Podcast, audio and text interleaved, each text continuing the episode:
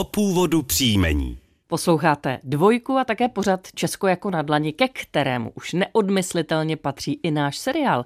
Znělka prozradila další díl a my tedy kolega Mirek Vaňura. A Iva Bendová. Jsme připraveni. Ano, přesně tak. Tak začni. Dobrý den, chtěla bych se zeptat na příjmení Dvořáček, Doubek, Franěk a Karafiát. Velmi se mi líbí váš pořad a samozřejmě celá dvojka. Pokud můžu, tak ráda poslouchám, protože se něco zajímavého dozvím a nebo někoho poznám. Mějte se moc pěkně, s pozdravem Marta Fraňková.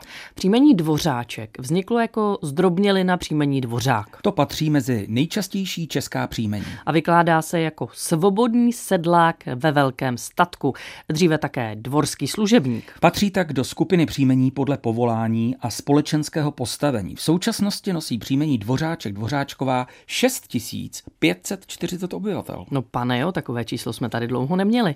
E, to příjmení Doubek je také běžné, ale nosí ho 3228 obyvatel. Vzniklo z názvu stromu dubu. Mohlo se jednat o pojmenování podle bydliště u dubu, nebo možná spíše o přezdívku podle vlastností. Doubek je podle Dobravy Moldanové nejen dub malý, ale také pěkný, mladý. Používá se tedy v přirovnáních jako hoch je švarný jako doubek a podobně. Příjmení Franěk vzniklo z domácké podoby rodného jména František. To je latinského původu, pochází od svatého Františka z Asízy, kterému říkali pro jeho znalost francouzštiny Francesco, tedy francouzek. Franěk je příjmení rozšířené, v současnosti jej používá 2814 obyvatel.